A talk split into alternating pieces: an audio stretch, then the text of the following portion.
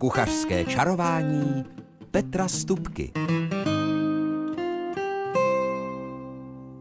Dobrý den a dobrou chuť vám přeje Petr Stupka a to je znamení, že se bude kuchařsky čarovat.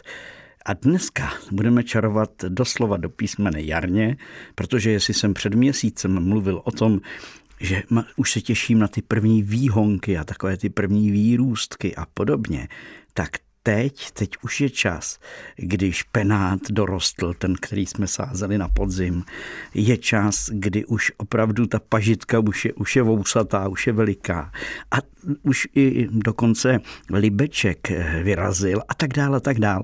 Takže už to jaro se vším všudy tady máme.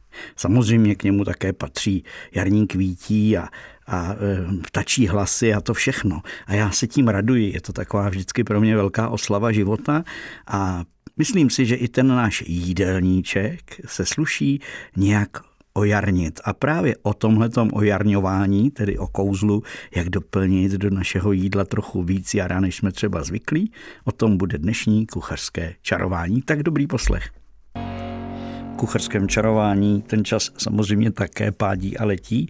Nicméně eh, teď se zastavíme eh, u tématu špenát, protože to je asi taková ta nejzelenější potravina, která se tady konzumuje v našich krajích, i když ne nějak asi zvlášť. Třeba v Německu jsem zažil přímo špenátové hody a špenát ke všemu a denodenně a podobně, ale to nechci rozebírat. Chci zmínit to, že tedy eh, u nás doma na zahradě máme také špenát a doslova do písmene jenom jeden, jedna rostlinka, i když jsem zasel celý záhonek na podzim, tak z něj opravdu vyrazila jenom jedna jediná rostlinka, takže eh, tu dnes, eh, až skončí tento pořad, dojdu na zahradu sklidit, přidám k tomu další špenátové listy a udělám si dušený. Ano, dušený špenát to je klasika, ale myslím, že se dělá jedna zásadní chyba, třeba ve školních jídelnách si možná někdo z nás vzpomene na takovou divnou kaši. A to byla věc, kterou jsem třeba vůbec nejedl. To, to se přiznám, protože tenkrát vlastně nebyl ani k dostání nebo k sehnání eh, v, rest, v obchodech, samozřejmě tím pádem v restauraci jiný než takový ten protlak který někdy byl lepší, někdy byl horší, ale eh, každopádně eh, ten listový špenát znal jenom ten, kdo měl zahradu a svoje vlastní zdroje. Takže když jsem znal ten listový z naší zahrádky, tak samozřejmě jsem pak nemohl pozřít ten jídelnový, který navíc, a to se dělá asi největší chyba při jeho úpravě, který se dlouho někde vařil a on potom jako úplně stmavne z černá a je z toho opravdu taková břečka, kejda divná, no nebudu to rád, tím bych vám chutě nedělal. Takže spíš vám před, předvedu nebo představím chuť tak, jak já si ten špenát představuji. Ten je třeba, pokud je to ten špenát, který je víc vyrostlý už, má takové ty prohnuté listy, nebo když kupujeme ten listový špenát z mrazáků v obchodech, dneska se běžně dá koupit, tak ten, ten už je spařený, tenhle ten ze zahrádky nebo prostě tenhle ten listový je třeba eh, samozřejmě důkladně omít a potom propláchnout a ona to, ta zemina, která případně v těch listech je někde schovaná, tak ona většinou se takhle vyplaví a klesne ke dnu, takže ten špenát potom je třeba zbavit, pokud má ty silné tuhé řapíky, tak je třeba je vytrhat a teprve potom ho spařit horkou vodou. A e, logicky to, to známe, i když třeba jsou, máme mísu kopřiv a zaleje mít trochu horké vody, tak najednou je z toho, z těch všech kopřiv té mísy je najednou malá mistička, tak Stejně to je se špenátem, že objemově toho vypadá hodně, ale když se to potom spaří. A to spaření je důležité, protože jíst syrové by se měly jenom takové opravdu ty baby listy, ostatně ty se teď prodávají také v obchodech docela běžně. A to jsou takové ty jenom oválné a hladké listy. Jakmile už ten list je trošku sprohýbaný, už je to ten starší špenát nebo starší špenátový list, tak ty už je třeba spařovat, aby e, jsme to dobře trávili, ale navíc ta rostlina se v tom starším svém období růstu chrání takovou jednoduchou bílkovinou, která ne, že by byla pro nás jedovatá, ale ne, nedělala by nám dobře, takže ten špenát vždycky, e, ten špenátový list raději vždycky spařit, tím se mu za stolik nestane. No a potom už je třeba ho jenom krátce zadusit, podusit s nějakou tou cibulkou, česnekem Já dneska eh, u nás doma zrovna teda bude špenát, protože peču kousíček eh, zarolovaného kolena a k tomu špenát a domácí bramborový knedlík, to je prostě výzva, co si budeme povídat. A do toho špenátu přijde medvědí česnek, protože jsme dostali od sousedky a ještě zase od jedné kamarádky hromadu medvědího česneku. Ostatně k němu se dostaneme během dnešního pořadu také. Takže špenát jenom krátce podusit – a když ho chcete zahušťovat, eh, jak se někde dělá, že se hustí, tak určitě bych ho zahustil jenom tou hotovou výškou, která je za minutu provařená, než, když by, než abych ho nějakým způsobem vařil a dusil. Když jsem byl ve Francii, tam se špenát zahušťoval tak, že vlastně se do toho krátce na cibuli a s česnekem a opepřeného špenátu přidala už hotová bešamelová omáčka, která to celé jakoby slepila dohromady, ten špenát, takže, takže to nebylo to tekoucí nějaké, ale opravdu takhle krásně slepené to bylo, když to řeknu eh, srozumitelně, nebo myslím si jasně.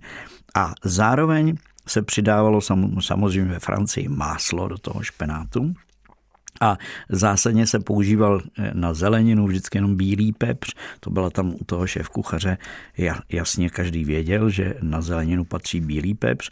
No a eh, pomletý, čerstvě pomletý samozřejmě. A takhle jednoduše vlastně se ten špenát eh, uvařil. A ta samotná vlastně ten bešamelová omáčka je vlastně mléčná omáčka, která je zahuštěná zase máslovou výškou a v ní v té Francii bylo ještě trošku divokého koření. Jo, malinko, i trošku, myslím, hřebíčku tam vonělo z toho a bylo to velice, byla to velice jako hladionká, krásná omáčka. Takže ten špenát, abych to řekl úplně přesně a srozumitelně, minimálně ho nějakým způsobem tepelně zpracovat, pokud je to možné. Samozřejmě, když budete dávat špenát do palačinek a budete ho zapékat, tak při tom zapékání dopředu už není třeba ho vlastně nějakým způsobem zpracovávat Stačí mu ta krátká tepelná úprava.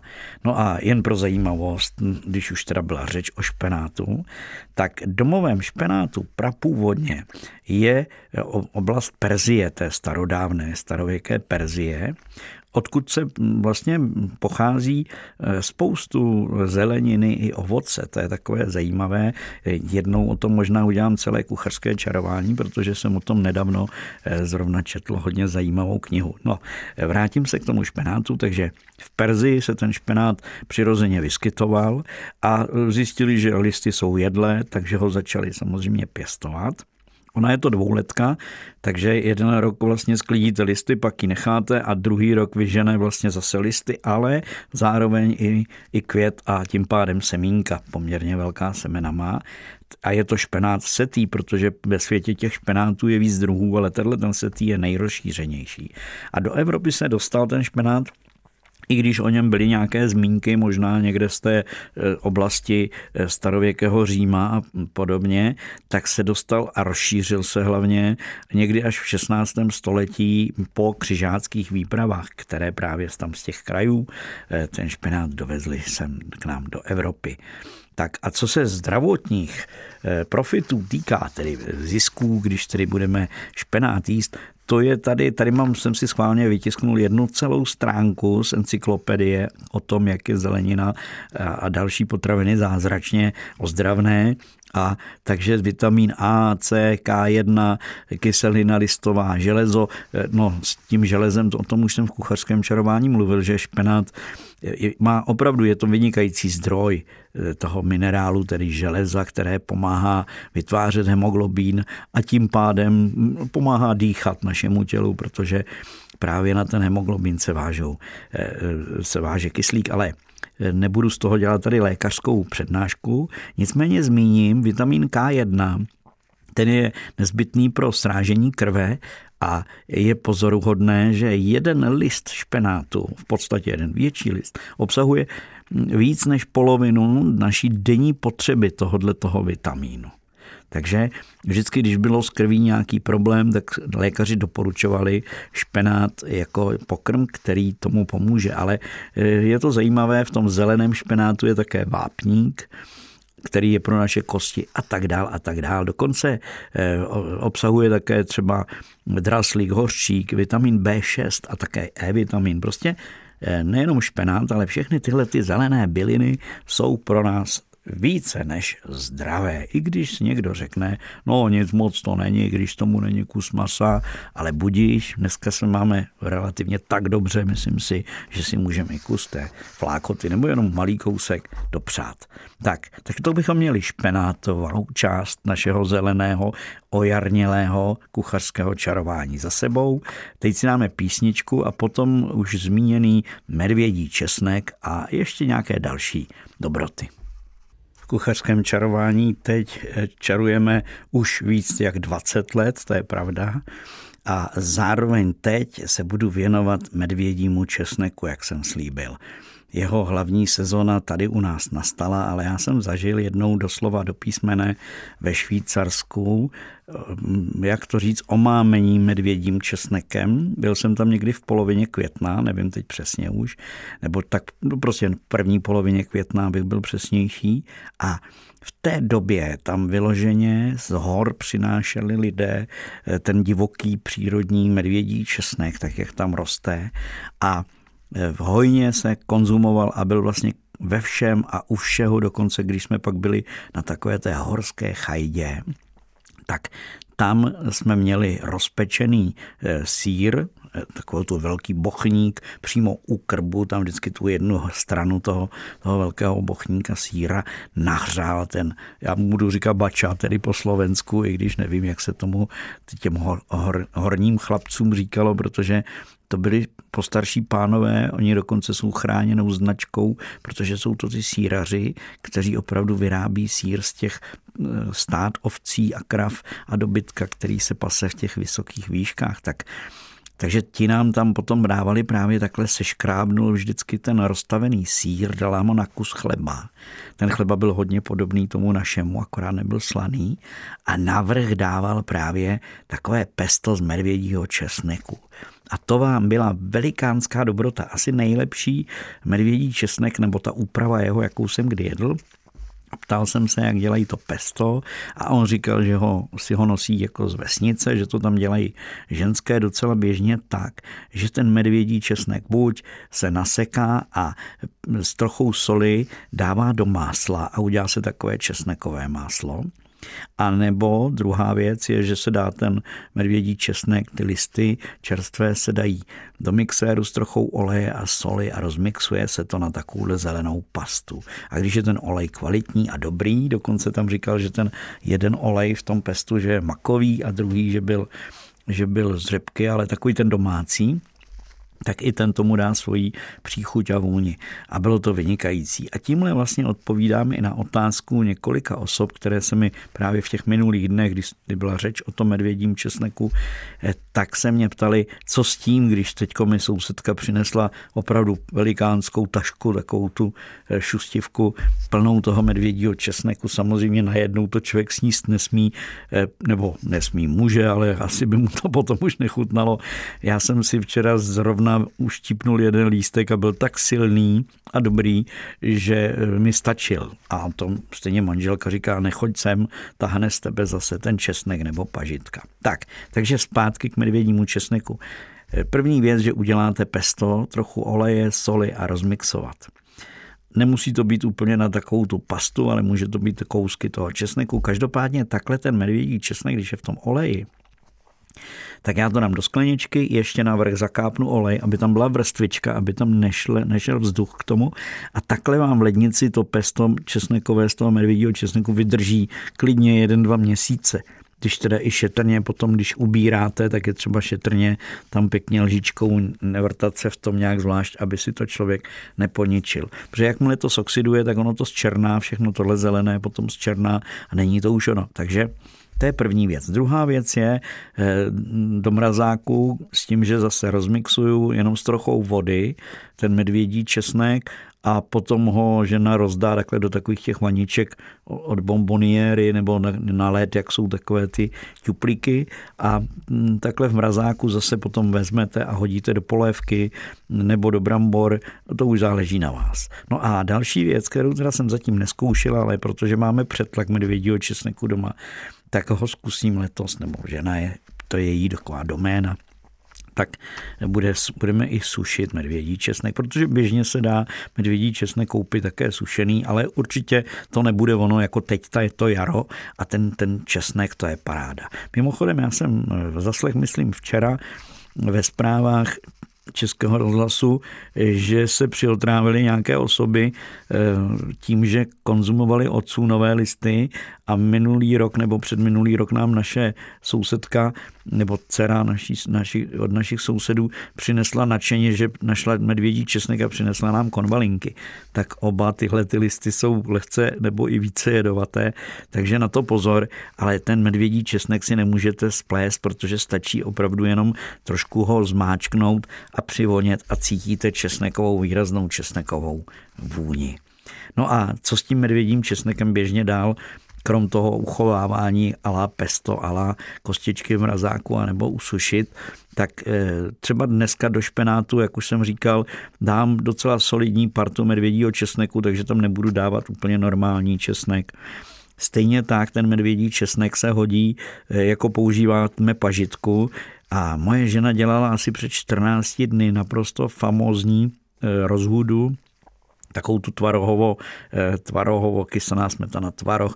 Moje žena tam dává ještě trošku taveného síra a do toho dala docela velkou eh, hromádku nasekaného medvědího česneku. A to vám byla dobrota. To je prostě, a, a nebo taková topinka, jak se postrouhává eh, česnekem, když se osmaží nebo opeče, tak stejně tak je vynikající právě třeba s tím česnekovým pestem. Takže to jsou takovéhle typy. A potom samozřejmě, i když budete dělat okurkový salát, i když okurka není sezóna, jako je teda špenát a česnek třeba, o kterém je teď řeč, tak když budete dělat okurkový salát, klidně přidejte zase trošičku jakoby koření toho česneku. Eh, navíc vám nepůjde nahoru, potom nebude ho člověk, někteří lidé mají s tím problém, že ho, že ho jak se říká, krkají ještě odpoledne. Tak, takže do každého salátu. I třeba, když budete mít křehonký hlávkový salát, který miluju, to, ten k tomu jaru patří naprosto dokonale, tak tam ten, eh, do toho drezinku klidně trošičku nasekat česneku. Eh, vůbec mám rád takovou směs těch, těch různých lupenů, které jsou no, teď, nebo budou teď k mání. Ať už jsou to čekankové puky, rukola, že jo, to už, mi, už mám na zahradě, už se na ní těším.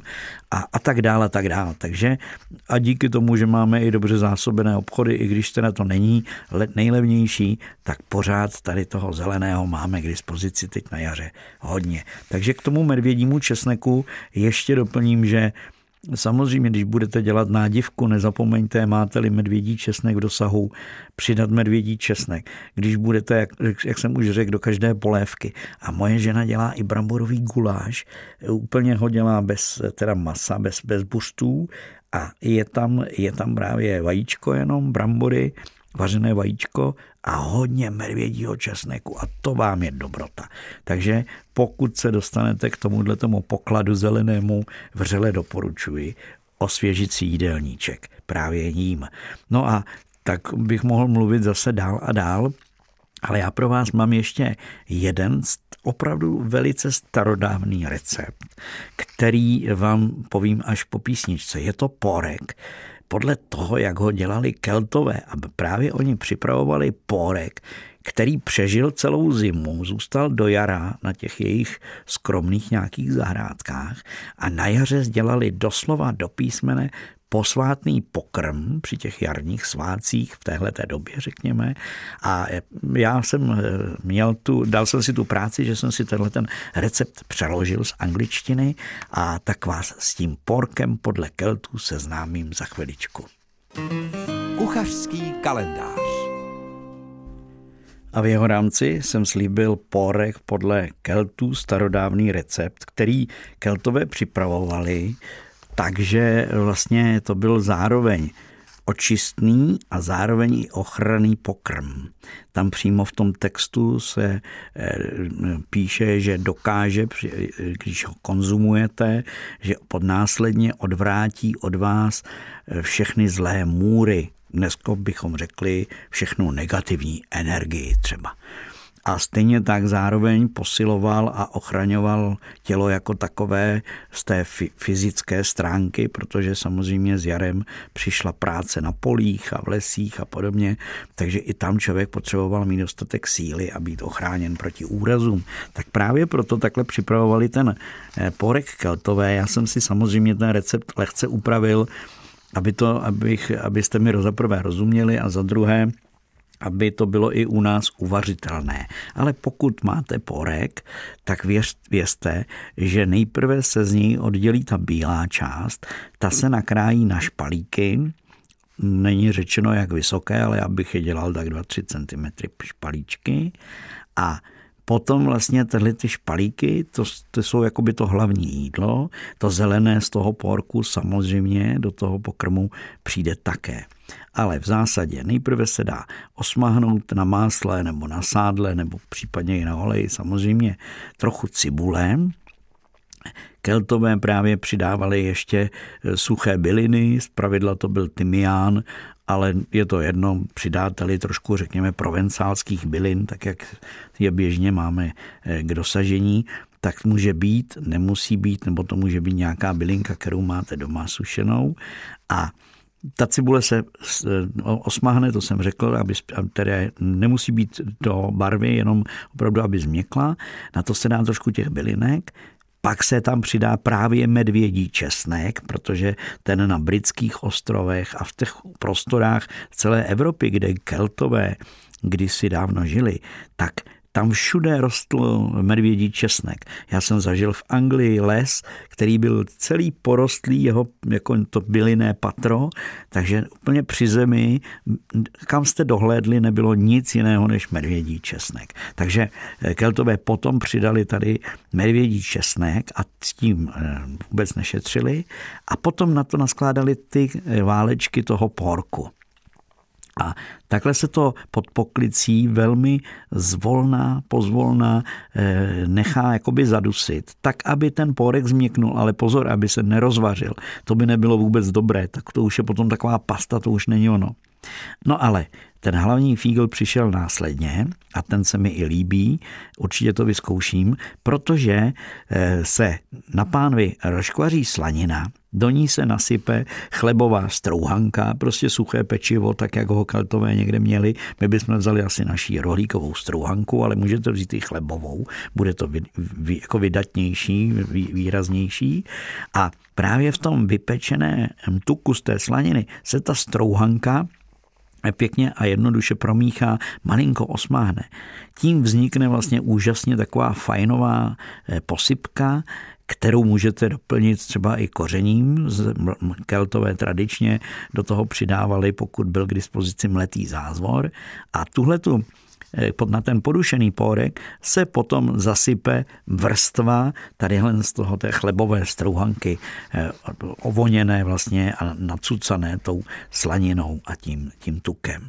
No a potom se to vrazí do pece a takhle se to vlastně eh, nechá zapékat a nakonec se to ještě všechno zalije rošlehanými vejci, které se nechají jenom krátce stuhnout. No a tím je celá lahůdka dodělaná. Pardon, já jsem přeskočil jednu věc.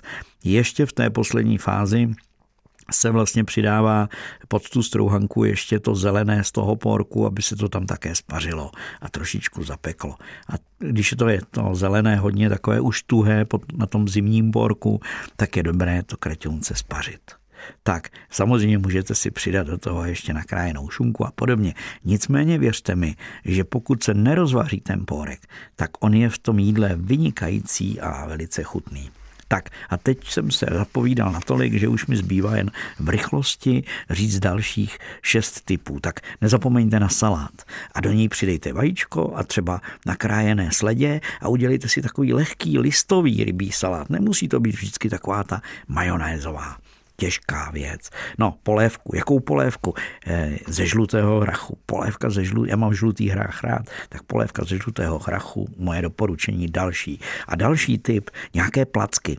Třeba už dlouho jsem nedělal pohankové placky, spaříte pohanku, pak do ní můžete přistrouhat vařenou bramboru, trochu vajíčka, škrob, aby to drželo dobře to ochutit a pec placky alá bramborák a k tomu zase nezapomeňte nějaký salátek, může být třeba s řetkvičkami, ty k tomu jaru také patří, i když nejsou zelené. No a další typ, kus flákoty. Co takové žebírko?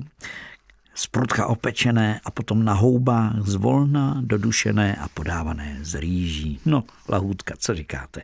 No a teďkom něco sladkého, eh, tak třeba, já už jsem minule mluvil, piškot patří podle mého k jaru, tak udělat zase místo rolády piškotové, udělat tentokrát jenom takový ten rychlý ovocný koláč. Piškot do formy a potom ovoce kompotované nebo i čerstvé zalít želatinou je hotovo.